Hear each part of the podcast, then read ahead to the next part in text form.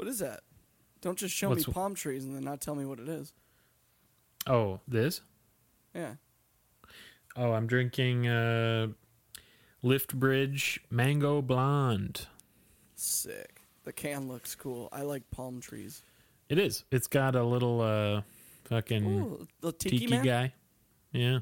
Oh, fun. It's great. It's a nice summer beer, uh, and we're kind of transitioning out of that now. So Yep. into the uh, fall time, which uh, loosely ties into the topic today because I feel like the first time we played was in fall. So together, Was it? or like late summer. I don't want to sound like a dick, but I don't remember that.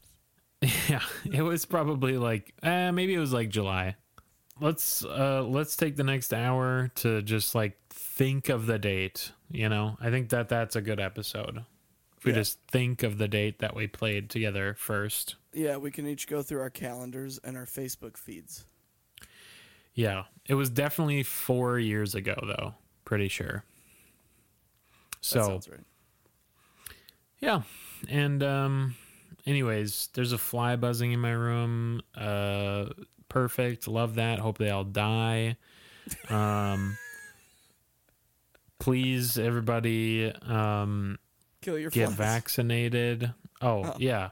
F- including flies. I don't want the f- well, I do want the f- flies don't get vaccinated. They should die. Um that's it. Yeah, this has been uh, Bad Bandmates.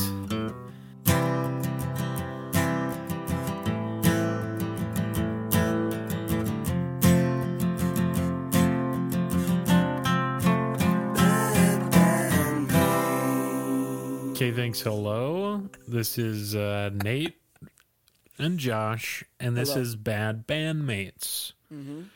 Coming at you every Monday, or if we decide to not do a Monday and skip one or two here and there, Oops. that's too bad. It, it just happens because it's life. Um, it's our show, Yeah. and uh, so get your uh, get your own show and follow a curriculum. Is that the right word? and not get paid for it. Just like doing it pro bono. Pro bono? More like pro boner. Am I Pro right? Pro bono, more like this costs should- money to do. Yeah. edit edit out me saying pro boner, you know. Just kidding. Edit me out. Edit me saying edit edit me saying this, but keep me edit out the whole episode. All right, we're going. so, actually, I do. Um, I this is a this is an interesting discussion, and here's why. Yeah. We're going to be talking about Josh was in a band called Average Mammals. Correct. Made a made a couple a couple million off of uh, album sales records. Number one on the charts and in Yeah. our hearts. Oh yeah, dude, I fucking got that bitch. Okay. Nate killed a fly. I you know what? Side yes. yes, not not any side tangent. There's another one. There's another one. I was hanging up fly I was hanging up a fly trap the other day. And like just angrily to myself, I just went, "Get stuck, bitch." And I- that Nice. was my that was that's my a threat. good that's a good fly burn. Yeah. So, Anyway, we're already uh 6 minutes almost into this. So, Uh we so- talk about music on this podcast. Isn't that what we, We said do- a bunch last week? Talk about music on this podcast. So Josh is in a band called Average Mammals. They made a couple, two, three albums, and I kind of thought it would be interesting, and I just kind of slid it Josh's way. I was like, "What if we listen to y- your band's album?" You know, um, technically you have two. You guys have two. Well, and a live album. We had we put out two. Well, we put out one full length album, an EP, an acoustic EP, and then a live album from a release show of one of the albums. That makes sense. Got it. Yep. Everybody not following? not in that order either, just to make it You really will- fucking confusing. you will be quizzed. Um, so we're talking about the album Life Under the Influence, Yeah. Right? That's the name of it. I was like, Yep. That's that's Okay. the name of it.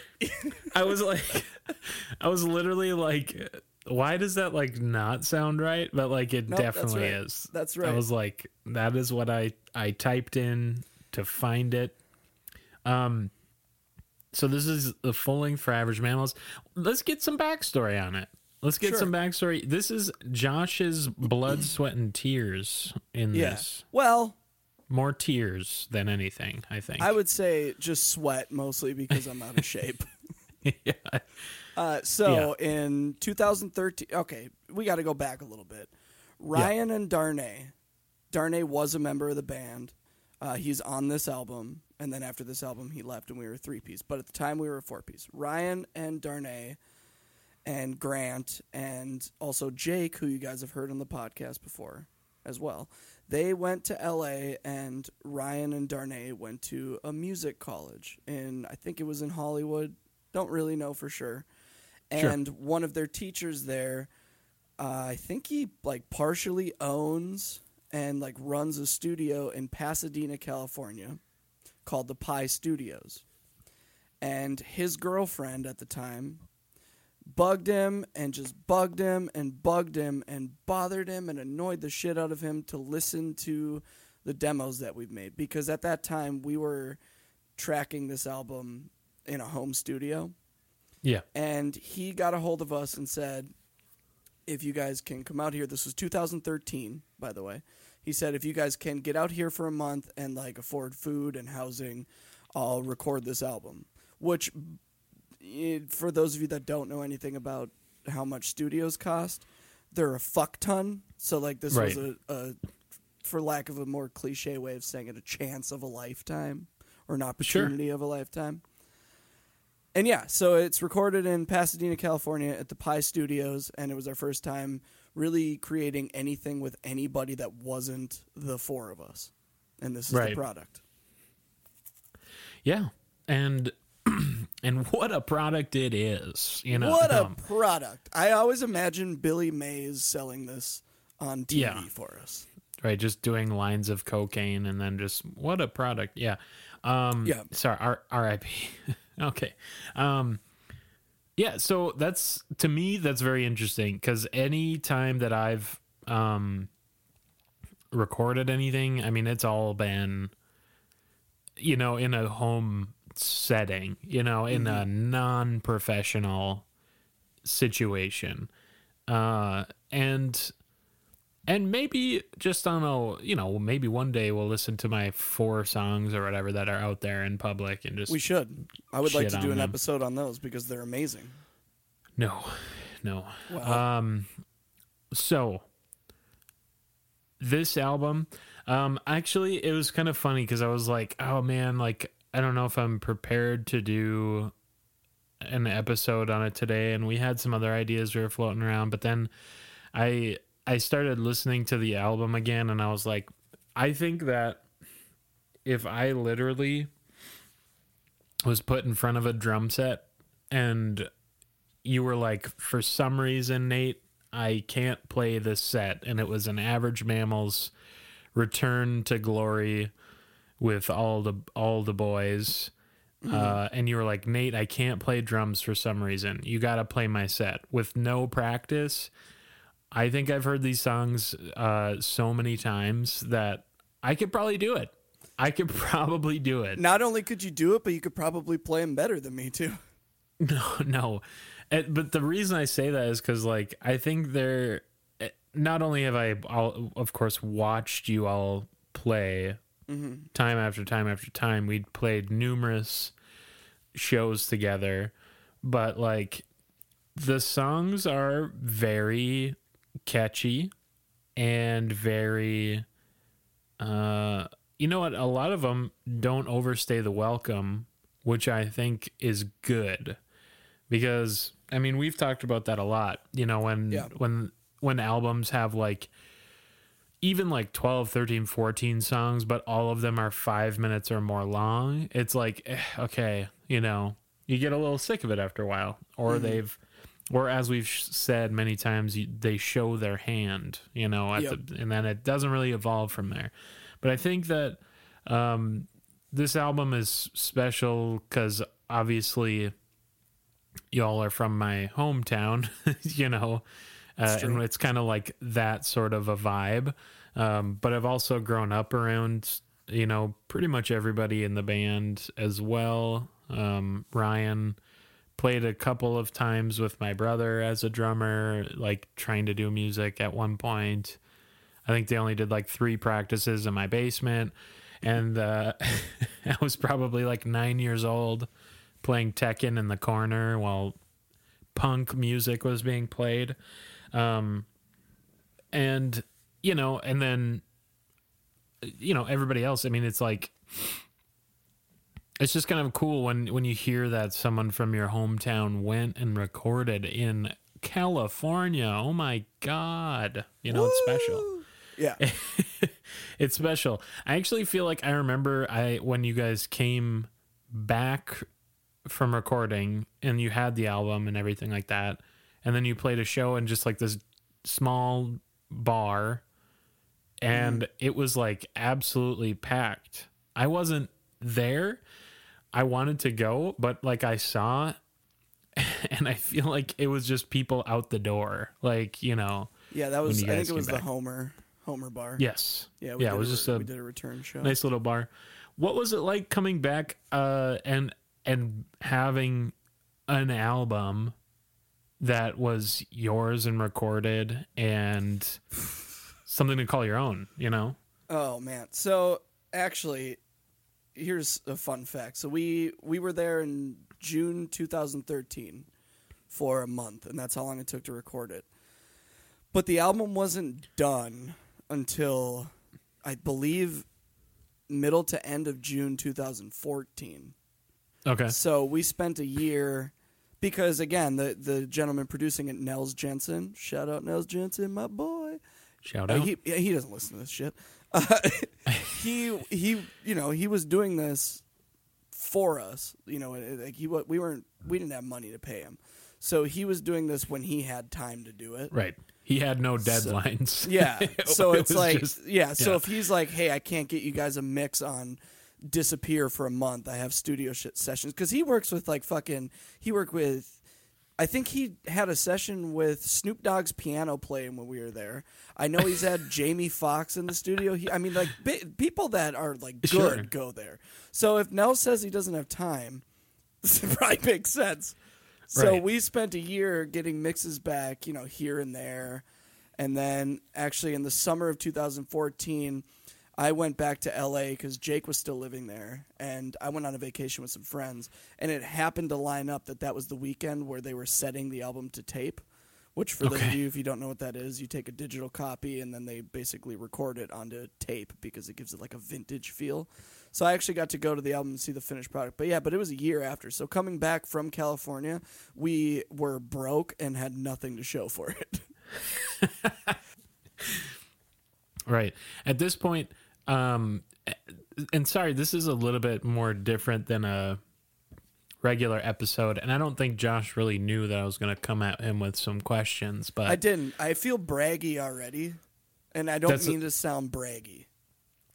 Because I braggy. here's the here I'll put this out right in the beginning, like twelve minutes in or whatever we are. Yeah. I think just so everybody knows, I think I'm a fucking loser.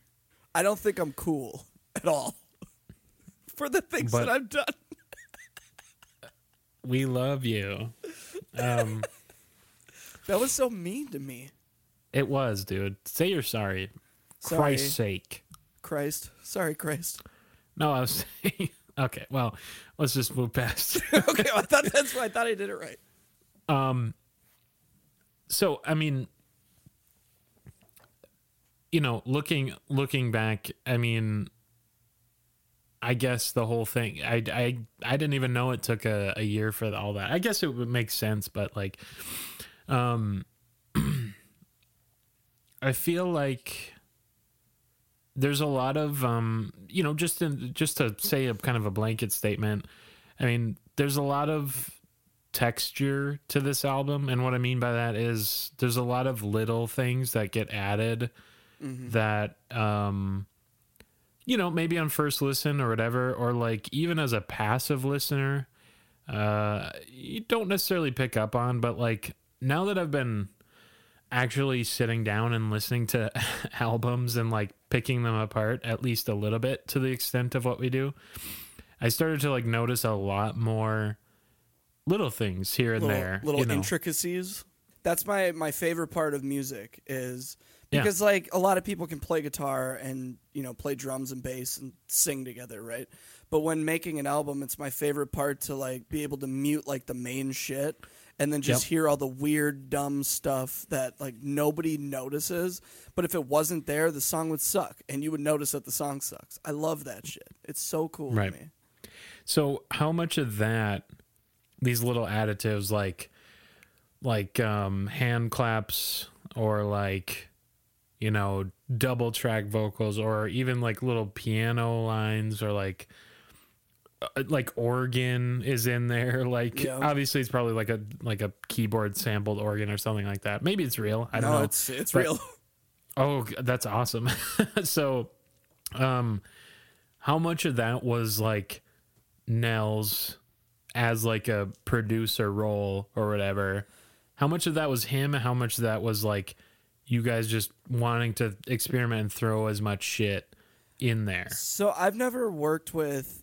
I mean, the, the only people I've really ever made music with is my band, Ryan and and Grant and Jake. This is the first time having anybody as like an external source. And what Nels did that I thought was awesome is he really became a band member. Yeah. Like immediately. So I, I don't I guess I don't really know how to word this, but like if he had an idea and was like, "Hey, key, keys would sound really cool here." It was like he formed a relationship with us so quick that we all immediately knew like where he was going with it and what he wanted. And Sweet. I'm I, am i am assuming that's just because he's a great producer. He just made us feel so comfortable and at home right away that sure. he could he could get that shit out of us without us really having to try. And I mean, the, don't get me wrong, this was the hardest thing I think I've ever done. But he sure. had a way of making it like manageable and making a 12 hour shift, trying to make a fucking clap sound perfect. Like yeah. Good. yeah. So, I mean, how much of that? I mean, that sounds. I mean, obviously, that sounds like the mark of a great, or at least you know, above average for sure uh, hey. producer. Um, what did you say? Sorry. I said hey because average mammals above average. Oh, oh I've heard okay. I've heard that joke a million times. Perfect. Um, how so? I mean, that sounds like a good mark of a good producer and stuff like that.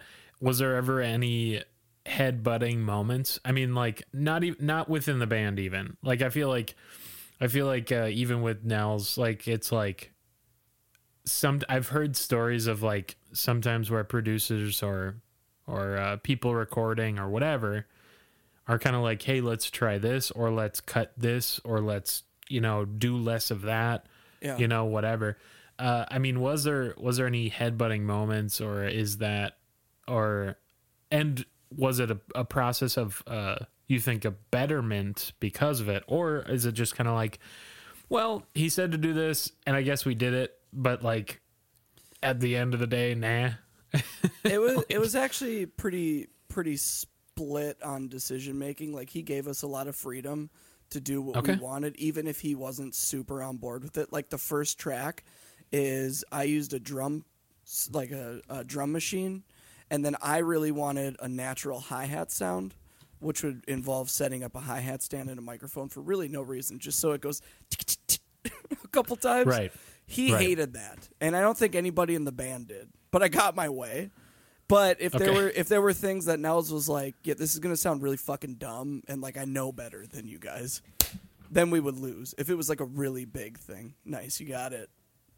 Got, got that, that, fucking. Bug. That's not even a fly. That's just a gnat. I, I, well, they start out that way, don't they? Is that a real thing? I, dude, I don't know nature. um, so Okay, I mean that's kind of a good segue, I guess. I and into the the tracks, I guess. Sure. We can start right off at the beginning. Um, and I'm sorry. I, I, I know this is going to be a little bit of a, you know, I mean, it's 20 minutes in already, and I, I kind of had some questions about it, you know, but like, I think these types of it, things are interesting to kind of get the the background story, and there is like a full thing on YouTube, right, for you guys that basically goes back and talks about each track and stuff like that. But yeah, it's um, called um, shit. What's it called? Life behind the influence, maybe. Yeah, is it should on I, like the Average Mammals YouTube or something? it should be on YouTube. I believe it's on Amazon as well. If you have like Amazon Prime, I think you could watch it on there. Oh, that's kind of cool. Actually, yeah, I actually didn't know that. that's yeah, fun so, little fact. I yeah. Um, so you talked about the first track, and you have these this electronic drum sound. The first track is called "The Senses."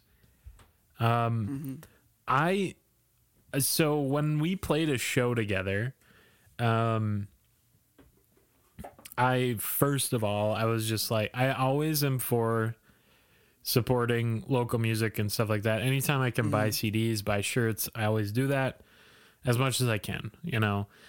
Um, so we played a show together and I just like immediately grabbed all the CDs and um, I think my wife probably grabbed like a shirt or something too. I still appreciate um, that. Yeah. And look where you are now. I hey. mean, just sitting in a mansion in my mom's There's a basement. pool back behind you, like that. I don't know how you. No, I just the painted sound. the. I painted the walls blue. Oh, okay, that's what it is. Got it. Got it. Um, so the senses. Um, I, I think that this this CD when I bought it, I mean it was kind of just like in my car on a daily basis, and this is when I was making a commute. I think to work like thirty minutes, like there and back every day. So like I I th- like I said earlier, I think I know this album like the back of my hand probably. Um this song always stuck out to me in a good way. I actually like it probably it I don't know, it's just one of my favorite tracks off of the album. And the reason why is cuz of how unique it is comparatively. Mm. Uh and especially with that electronic drum set. I think it's actually a perfect opener. I think that the the instrumentation of it all I don't think is is like crazy crazy, but I think the part that really sticks out to me is just the vocals and the harmonies and the stuff that you guys did with all that. Especially kind of like towards the end when there's multiple like multiple uh like the chorus here going on top of another voice and on top yeah. of another voice. And just the amount of layering especially in the vocals I always loved. And on top of that um not only do does Ryan have a good singing voice I'm assuming you also did background vocals too as like harmonies. Uh yes. Yep. uh yep not only do your guys' voices work so well um, together, but it just I love uh, the screaming kind of layered vocal on top mm-hmm. of everything, and yet the track is kind of more electronically focused. I, I don't know if any of that made sense, but it's like it's not the typical song that you'd have screaming or like yelled vocals on, but yet it fits so perfectly on this one. And um, this this this track just always stands out to me. So, yeah. yeah. Yeah, this is actually one of my personal favorites off of the album and the reason why we chose it as first in the end is so when when we were recording, we all sat in the you know, in the control room, which is where the grown-up Nels would sit and hit all the cool buttons. and then yeah. when you're when you're playing something, you go down the stairs and you go outside and you're like, "Shut out." But we were trying to figure out this song because he really liked the demo. We never played it before. Never. This was the demo was all Ryan, and it was pretty yeah. close to this, but acoustic. It was all Ryan. And we were sitting around the room, and Darnay got a vocal part, I got a vocal part, Ryan got one, Grant got one, and we just started playing it this way. And we were like, what a cool fucking way to open the album where everybody has like a, literal voice in the song, and like maybe that could like set the tone because this song doesn't sound like anything else on the album either, which I think is really No. cool. But somehow it's it seems familiar to our sound. I think in certain ways. Yeah. And Yep. maybe that is attributed to the screaming. But yeah, I thought it I thought it was really cute to kind of give everybody a voice right away in the beginning. And it I feel like it worked. I completely agree, and I I love the uh, the way it kind of segues into the next track with that kind of like I, I don't know how to describe it, but it's like the it's it's a line that's sung, but it just kind of keeps echoing like back and forth. Yeah, it sounds it sounds like, it's in a tin can kind of. That's the Yeah. that's the magic of of Nels and Ryan. I don't know how the fuck they do these things. I just I just sometimes play the shit. yeah. Give me a couple of snares, a couple of toms, a couple of cymbals. I'm here. Um, so that's that's the senses. A really great track. I, I do love this one, and I, I none of this is fucking sugarcoating either, because I'm just because I'm like, Oh, I I know I do, know uh, you'll tell me. yeah, yeah, yeah. so, um, disappears next, and uh, the the chorus of this song, uh, I always liked a lot because it it seems like, um, it almost seems like there's this energy building up to like what could have been like a big explosive chorus, but then it kind of it actually like gets a little bit brought up in the in the uh, energy and all that stuff and then it kind of hits the chorus and you're just kind of hitting like the ride cymbal, not in like a bashy crashy way. You're just kind of like hitting it like Hitting those like pings. yeah just a little ting ting ting ting like and um i always like this this uh, chorus a lot because i think it just has this nice i don't know this nice space to it. And then you kind of hit the double time after like the last chorus or something like that. Um Yeah, after the last chorus there's a bridge and it goes into double time. Yes.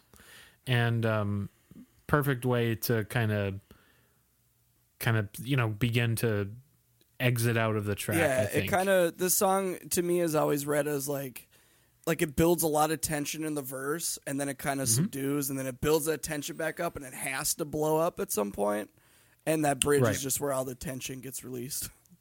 Yeah, exactly. And that's uh I th- I mean that's that's that's great writing. Good job. That's that's Ryan. yeah, yeah. I I always do I, I Yeah, Ryan has a, a cr- a great way of like song structures. I don't know what it is, but he just knows he knows what he's doing, you Yeah. know.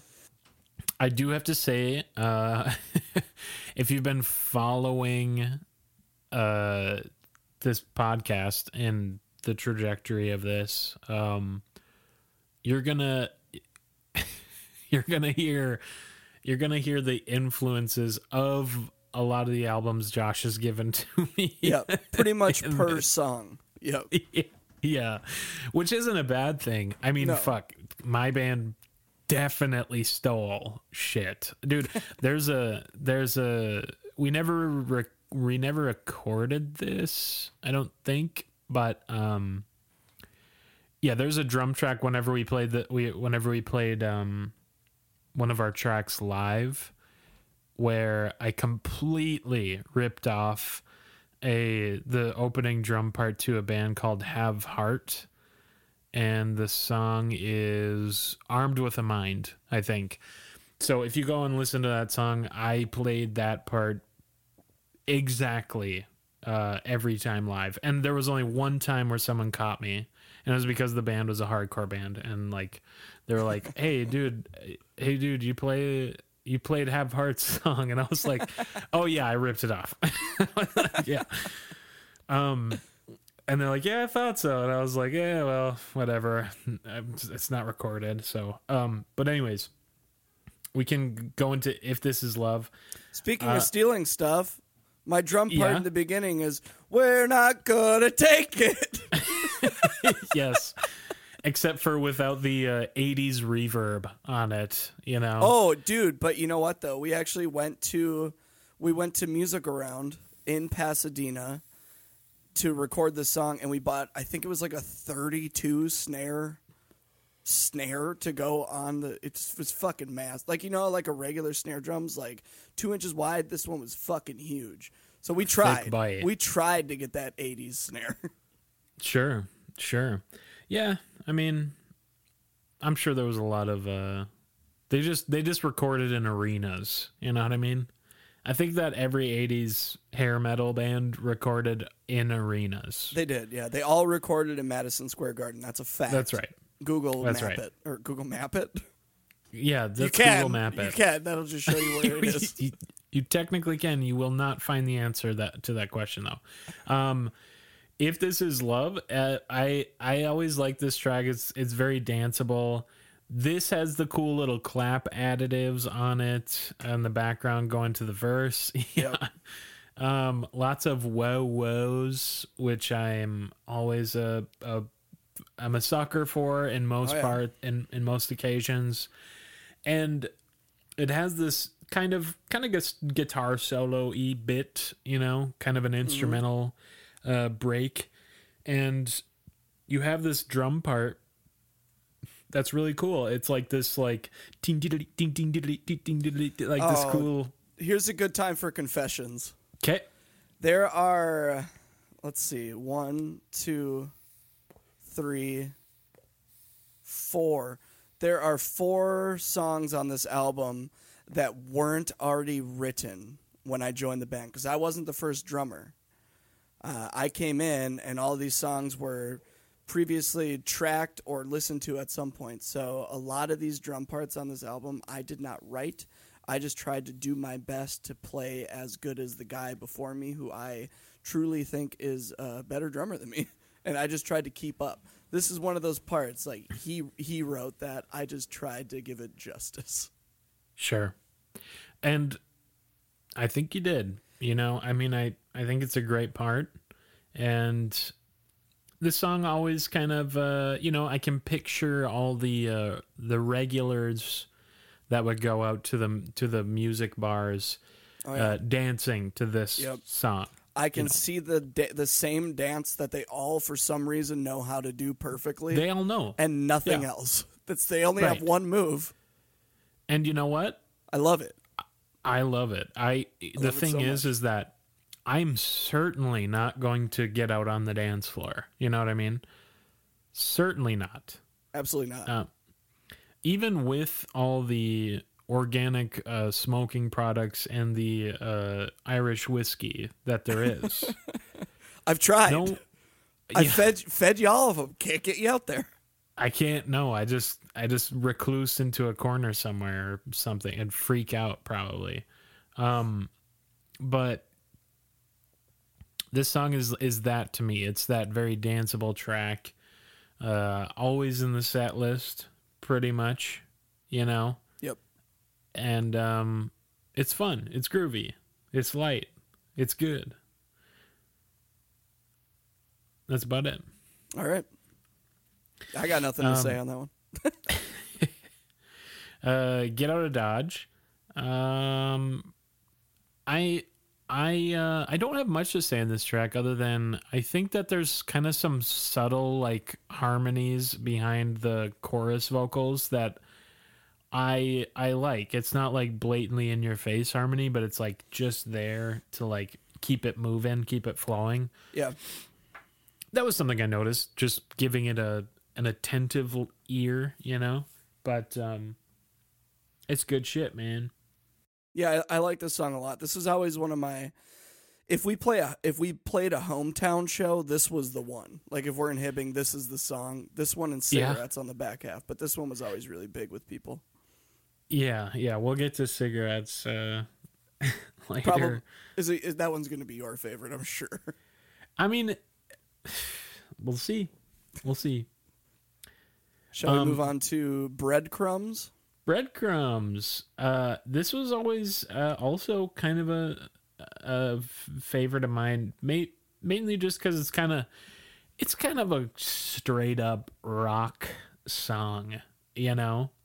It's got, it's got some, little hints of like blues, like blues rock kind of. That's what yes. I always felt. Yes. Um even uh I think the energy of this track I think is the best the best part and I think that the as far as album structure and cohesion throughout, I think that so far it's it's all been nice like uh what song placement, I should say.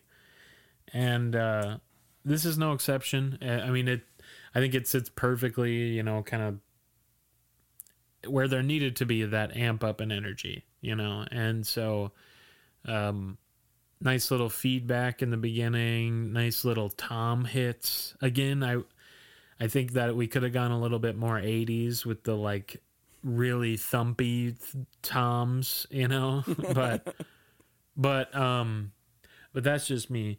Uh even on the verses of this track or at least I I guess I didn't pay attention if there was like second verses and stuff, but it, the kind of like the the lower energy. Again, you're just kind of hitting the ride with the four on the floor sort of heartbeat sort of sound, you know, where it's just yep. the steady rhythm. Um, I like this song, this song. It's got I like high this, energy. Yeah, I like this one a lot too. Um, I like this one mostly because it has structure, but at the same time, there's really no structure to this this song. That's that's about all I have to say on that track, though. I mean, it's uh, yeah, it's got good energy. You know, brings it up. Too fast, too soon. Um, obviously not a favorite of mine, but I think necessary. Uh, just mellow, sort of like spacey. Um, I think there's a lot of cool things added in if you're listening on headphones, little subtleties here and there.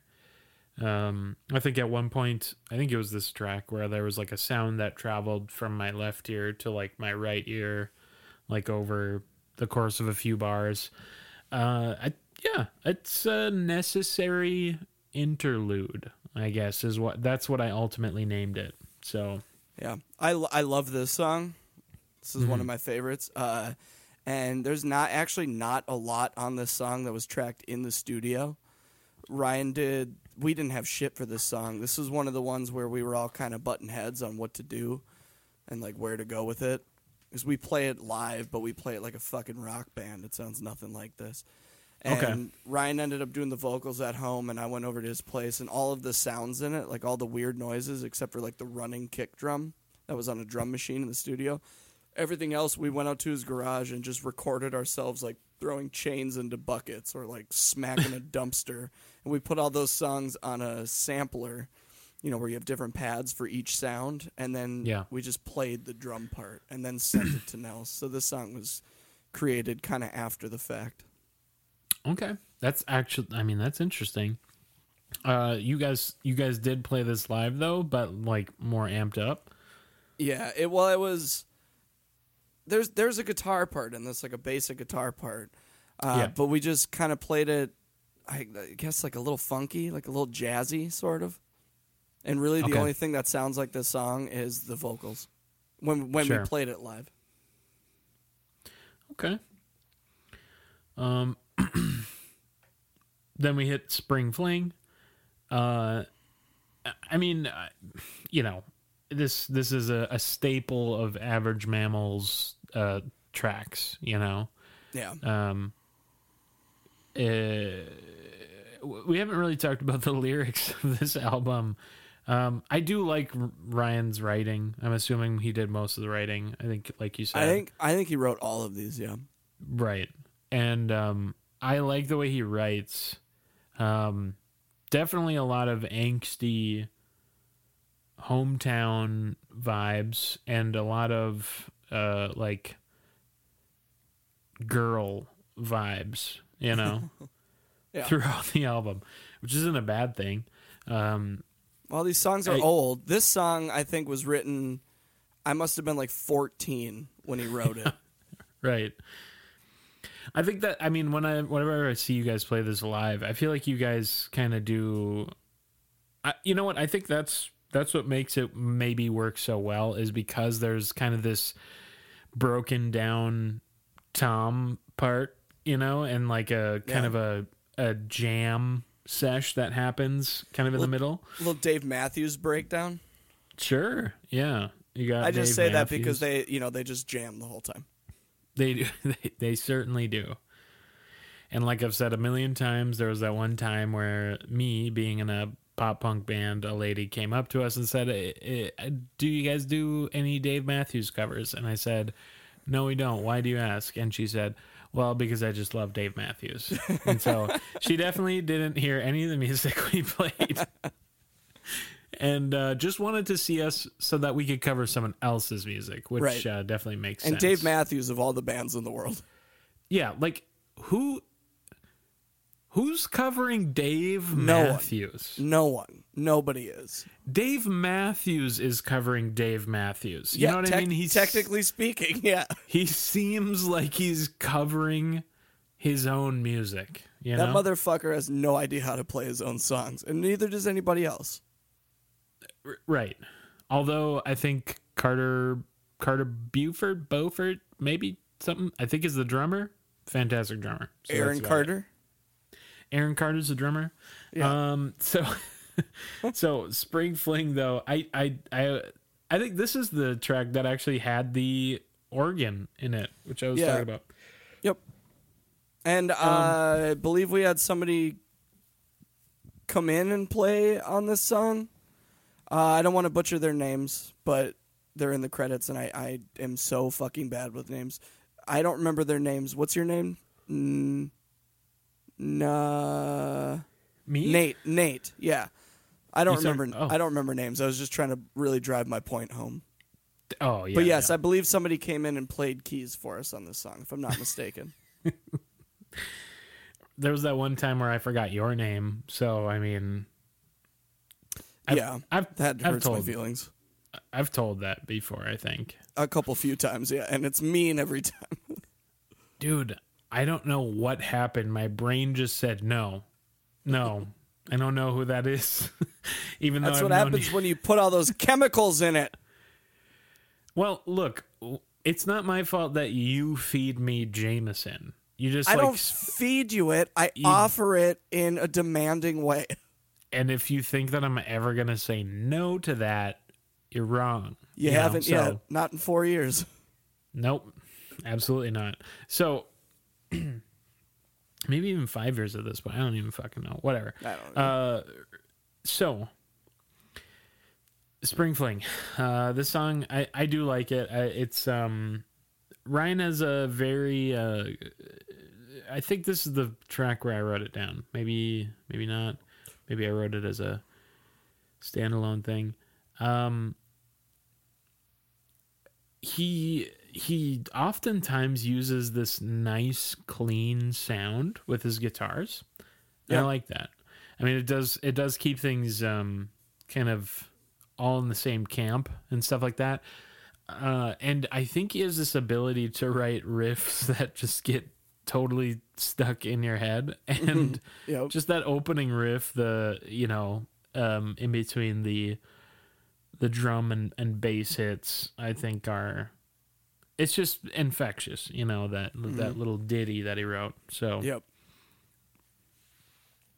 um I agree with you on his guitar playing. yes. Great guitar player. Yes. Great guy. All around, And- yeah. And so then we hit uh, Life Under the Influence. And if you listen to the first three seconds of the song, uh, you, you and this is no dig, but you go, Oh, I'm listening to the matches. Oh, uh, wait. Nope. That's that's exactly what it was supposed to sound like. This was Yeah, yeah. I, I think Ryan told me that he went and saw the matches Yeah. like at the Triple Rock or something, and then wrote this song. And I fucking love this track so much. This song's cool because it's been it's been really universal for us in meaning that we can play it like this loud, fast, like punk rock song, right? Or we can play it like really slow down and like pretty acoustic. or you can make it like it just it has so many different worlds for us that we've put it through. I love this. Versatile. I love this song. Versatile track. I I like this track a lot too. And again, it was no dig. Um but like I said earlier, the influences, you know, you can I mean you can pull them. You can pull them, but like that's that's what bands do. You you pull from what you know mm-hmm. and then you fucking build off it, you know? That's can, literally my only note for this track. and can we just say that I like Ryan's writing on this because it's one it's it's it's like a letter basically. He yeah. signs it at the end, you know, your lost son or love your lost what is it? What, hold on, let me don't let me butcher the fucking words. Yeah, he signs it at the end with lots of love your lost son. And it's just it's like a it's just one big letter. There's no verses or choruses. I mean the only thing that really sets it apart is it switches to palm muting and I close my hi hat, uh, but it's the same fucking part through the entire song, and I think it's really cool. yeah, and again, uh, you know, a lot of these a lot of these tracks are just the perfect length of time. I mean, you know, this is just right at the like what three minute mark or something like that. Three oh five. And I that that's one thing that keeps me coming back to an album sometimes is just the length of the tracks. Crossroads is the next track. Yeah. Uh, I wrote woo because the beginning. I love that woo. Woo. I do too, actually. Um, it, it's nice. It, it's it's a little uh, um. I think that let me let me hear it. Let me hear it real quick. I just want to hear it once. I just I love that woo, man. Dude, it's just, a really good woo. Yeah, this track uh this this was where I was like, man, just some of the guitar lines and stuff like that just really are infectious, you know? And yeah, yeah this riff that he you. wrote this riff that he wrote on this song is sick. This is one of my favorite. Every time I go and try out a guitar, this is the guitar riff that I play. really? I, lo- really? I, love it. I it is truly. I love it. I think it's really good. Yeah, I I uh that's funny. We do we do always gravitate towards something uh familiar whenever we're like whenever like warming up on guitar or drums or whatever. I always do anyways. So that's that's an interesting poll. I always do whatever. Well, maybe we'll talk about that someday. But so uh, this, but this song, I, I mean, I, I really, I, I I'm not trying to be fucking sugarcoaty, but like, I mean, there is not really that much in the realm of like bad tracks at all. Um, this is a great riff, great infectious guitar lick, just stays in your ear for hours. Uh, it's another... got a little cool little hip hop vibe. Ryan kind of throws a little hip hop into it. it's got a little hip and a little hop. A little hip and the hop. Um, yeah, I don't know. It's just, I mean, it's good shit, man. You know, uh, a lot of these, uh, I guess you would categorize as like alternative rock. Yes, is that yeah. saying? That's where I would put it. Yeah, this okay. album's hard because a lot of the songs fall into categories. R- realistically speaking, no fucking band in their right mind would have taken these songs that are so different and put them into an album. sure, it's sure. it's so all over the place. You know who does that? The matches. Yes. Uh, what was that album? The uh... Decomposer, and that's kind yes. of what I've always viewed this as. It's it's, it's so sporadic. Like it, it, I don't. I'm not trying to like stroke my own ego because again, I, I think that 99 percent of this was everybody else in the band. But I think that this collection of songs were so perfect because they're just they they shouldn't sound good together, but they do. And also, right. you mentioned earlier that there really isn't any bad songs on this. There were when we tracked though. We recorded 17 songs. 12 of them made the album. Okay. Yeah. Well, th- I mean that's typical though, right? Usually yeah. you got a couple backups. We, you know, we were there for a month, so it's like pump out as much as we can and then pick what sticks. And cut a lot the of fat. the songs, a lot of a lot of the songs that we cut actually went onto the next EP anyway. We just retracked them. Oh, okay. So, uh, I was gonna make a joke like, so only listen to this one because the uh, rest the other albums a throwaway. no, I'm, I'm totally joking, totally fucking joking. Um, we can move on to nonfiction, and we're getting close to the end here. So nonfiction, again, just the riff uh, is on that clean sound, dude. Dude, it's really pretty, isn't it? It that's such it a good is. tone. It- It's yes, and man, I I just I really dig that clean sound. And again, I can see all the uh, the regulars at the shows dancing to this one. Hey, can I tell you a fun fact about nonfiction? In case anybody Fun cares? fact, hit Uh, at one point in time, I don't know what the fuck happened. I think Darnay like left the band for a while, and we just didn't know where Grant was for six months. We just kind of lost Grant. I think he ended up being like, yeah, he ended up being like North Dakota, and he just didn't tell anyone for like half a year. I love him. But it ended up just being me and Ryan, and we were trying to figure out a way to play with just the two of us. And we wrote a collection of songs as a two piece, actually, where he. We had a sampler, so he would record guitar parts, and I would hit the sample and play the guitar, and then he'd play bass over that. And this was actually one of the songs from that, and it somehow ended up full band again. So I think that's kind of cool. It's a great track. I mean, it really is. You know. Um, yeah. So I.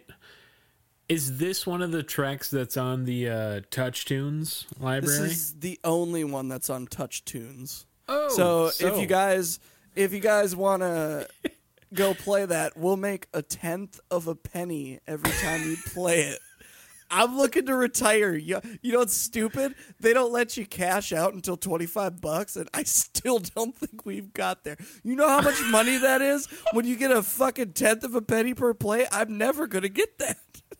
No, not not at all. No. But it's God, cool. It's cool to have on it, and I do like like I like going to bars and just playing it, and then looking around the room to see if anybody's toe tapping.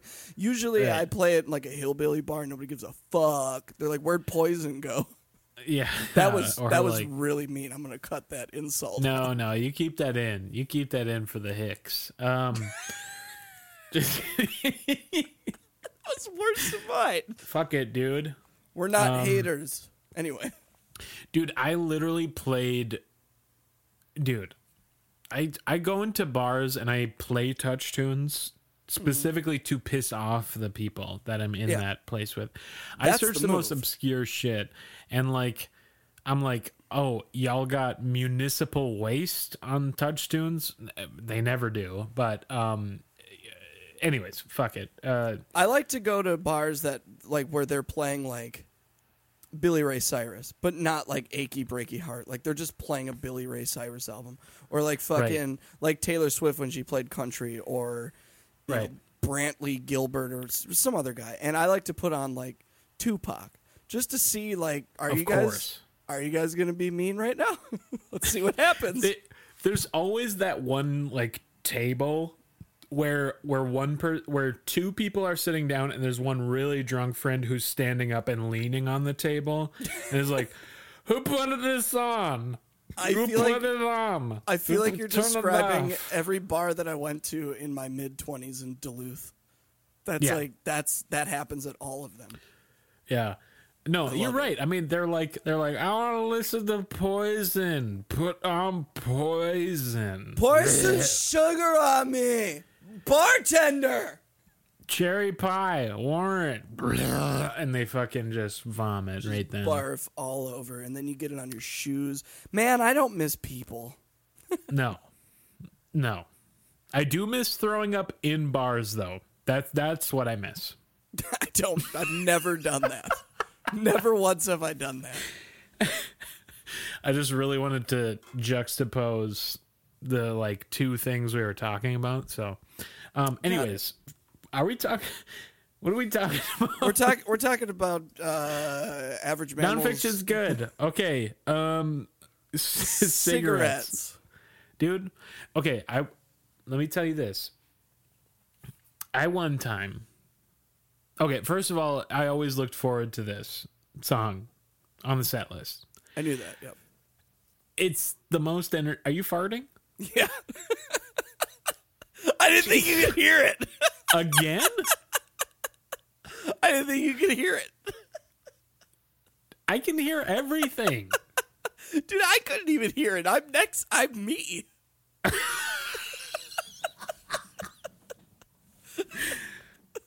Um, fucking shit, dude. Fuck. Okay. First of all, you fuck. Okay. Oh god. I We did digress. always look. I did always look forward to the. Yeah, I rip ass more like. um. Yeah. Anyways, I always look forward to the song in the set list. It was a great track. I remember when you guys first played this, and I was like, "Holy shit, this joint goes hard." And I mean, it's it's it's pretty much the same same riff, same sort of the whole song. Yep. However, then Ryan starts just like screaming, you know, and obviously that shreds the vocal cords. Obviously, you save this for last because then you can just like not talk for forever and recover. Yeah, he Um, was when we recorded this. He was we. So the this song is in what's called drop D. For those of you that don't know, the tuning on a guitar, the general tuning is E A D G B E. Drop D is where you take the lowest string, the E string, and you drop it down even lower. And the reason I'm bringing that up is because during our sets, we would, whenever he'd go to drop D, we had three or four songs that were in that tuning. And they were all loud and they were all Ryan screaming his fucking head off. So we always saved him Awesome. for last. In the studio, we did the same thing when he was tracking vocals, and he was fucked for like a week. He had no voice. And he was, the Pi Studios is actually in a building where like people live there. Like it's soundproofed and shit to be a studio, but people live in that building. And I think he was, if I remember right, he was screaming so loud, and it was like 10 o'clock at night or 11 o'clock at night. The neighbor actually came and told us we had to stop. And like this is Holy a shit. professional, like like the door on the studio was like a foot and a half thick. That's how thick the walls are, and it Right, still right. carried through. I mean, that motherfucker, whew, he went after it on this song. That's that's awesome. I mean, it eh, you know it probably damaged the vocal cords, whatever you know. But hey, this song fucking rips, and um, there is a like a local joint in the hometown called uh, Rudy's Yeah, um, where there's like subs. It, it, it- there's subs and pizza and like fucking just fried food, and Yeah. basically you go there uh, like around bar close and you fucking are you know trashed out your mind picking up some Rudies, you know. I went there one time to pick up one of my friends like late at night, and this was right after you and I played our first show together at the Homer Bar, or it, it was either the whatever the first series of shows. I can't remember if Homer was our first or if two and eight was first. I think it went Homer then two and eight. I think Homer was first. Yeah, Yeah. Um, but I remember I picked up my friend at said uh joint hotspot. Um, and this car next to me was like blasting cigarettes, like blasting it, and I was like, "Whoa, that's That's kind of cool." that's funny. was it was it Grant? No, no, it wasn't Grant. he just played the own shit. I mean, fuck it, you know. Um, no, it wasn't him, but it was just some random kid. But I was like, that's kind of cool. I was like, I know them. I played a show with them, and That is cool. uh, I'm happy to hear Ed- that. yeah, so someone likes that song a lot. Actually, I feel like a lot of people like that song a lot. That one always went over pretty well. Yeah. Yeah, One time, speaking of drop D, hey, here's a tangent. tell me. So, you ever heard the song "Sail" by AWOL Nation? Of course. So we did a cover of that song, and we, Ryan played it in drop D, and it was very similar to cigarettes when we played it, and that's why this is relevant. And Sure. it was very, very similar. It was just Ryan doing that wildly impressive yelling that I don't understand how he does it, and then playing just these hard ass drop D riffs, very similar sounding to cigarettes. And we played at a bar in Superior, Wisconsin called Grumpy's. Oof. And during that song, which if you so if you guys listen to cigarettes, you'll understand the vibe I'm talking about. A man had a heart attack. I'm not kidding. I'm not kidding. And we were on stage together. Like, Shh, do we stop? What do we do? we stopped. We stopped playing, and then we got back after it later. But yeah, a man just started having a heart attack. then that's how you know that that song goes fucking hard. You listen to That song- cigarettes, you might have a heart attack.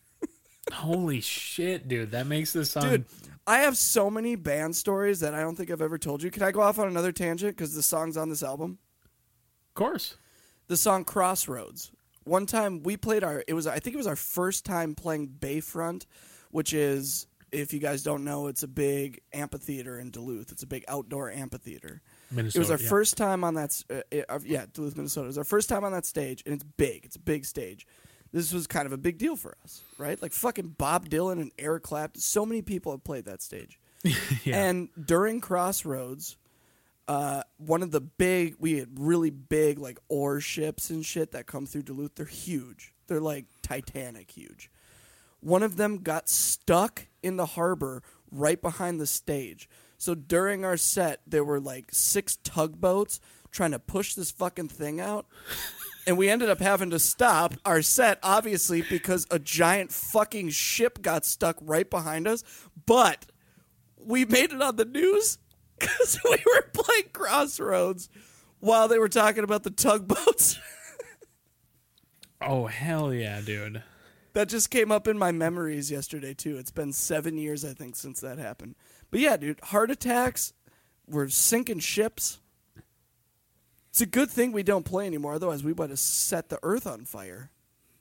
Fuck, I think I think the human populace is already doing that, but That's fair. um, Maybe we would have yeah. stopped it. sure.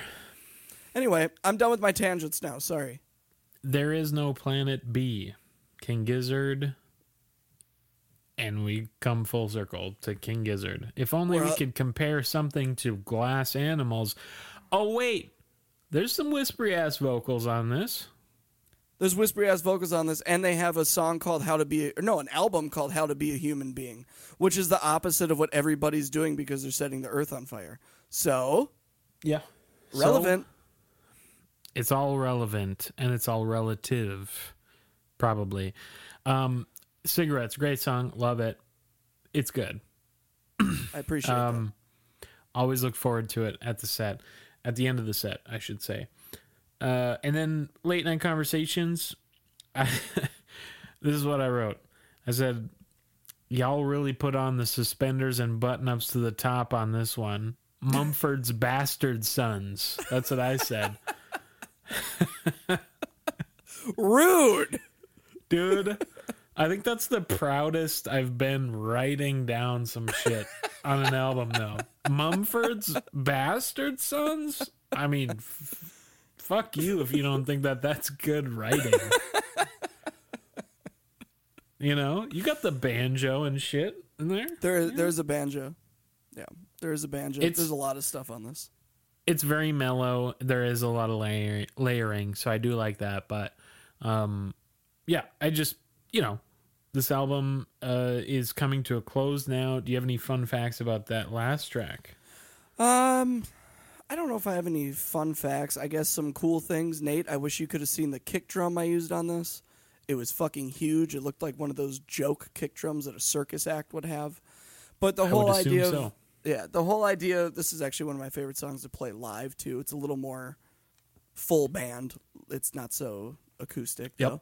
But uh, I really like this song because it always kind of summed up the album because this is where it, it comes full circle for me. Because the first song, again, like we discussed, it kind of has all of us and we all have a voice and and whatnot. And then this last song always read to me as just you know like we went and did this thing, but none of that really matters as long as we can like sit back and look at the scenery and just sit around like a campfire with our good friends, which is what this song was supposed to read was just all of us essentially playing in front of a campfire like we grew up and always have just wanted to do. So it was like a little you know, nice little end thing, a nice little yeah. cap off, I guess.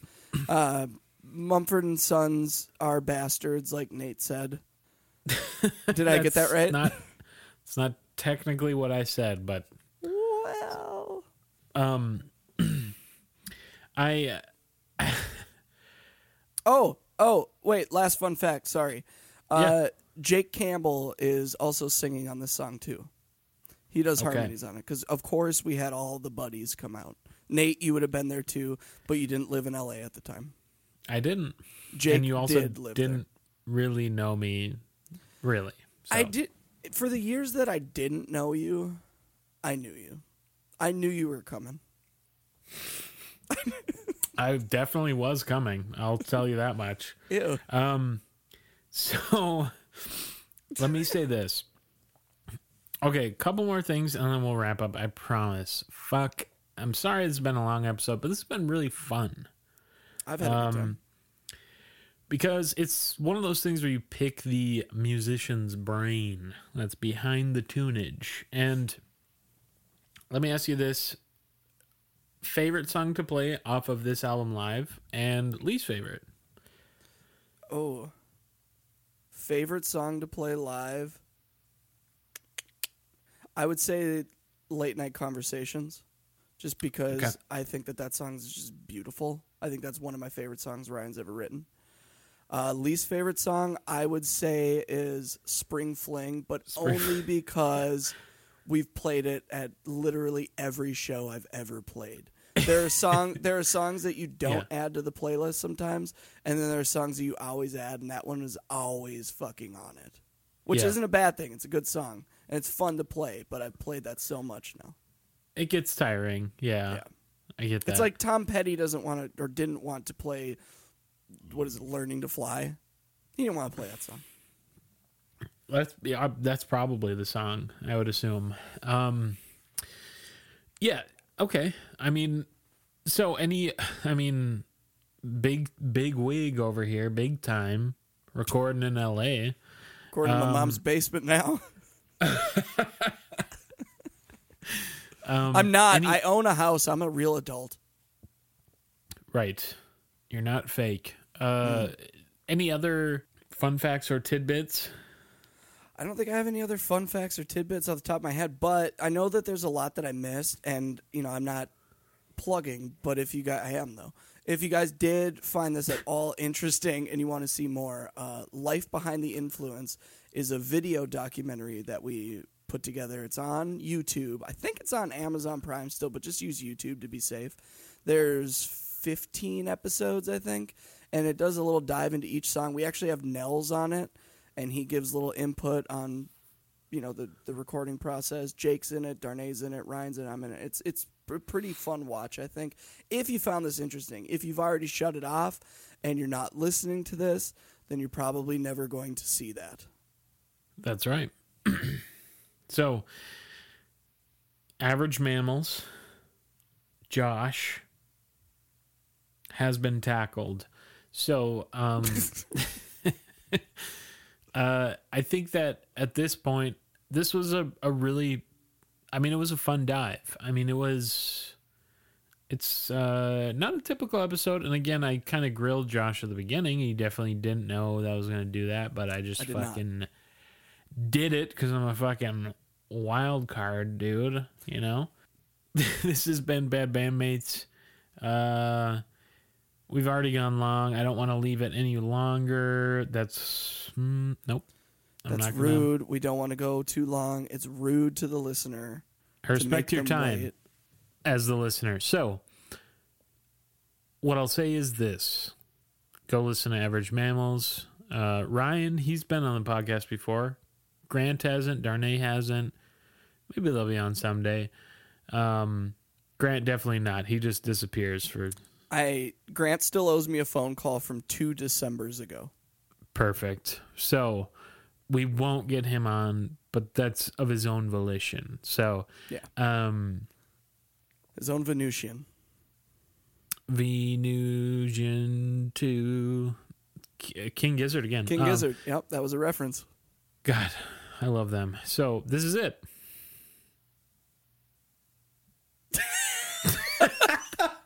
Okay, bye. thanks, bye.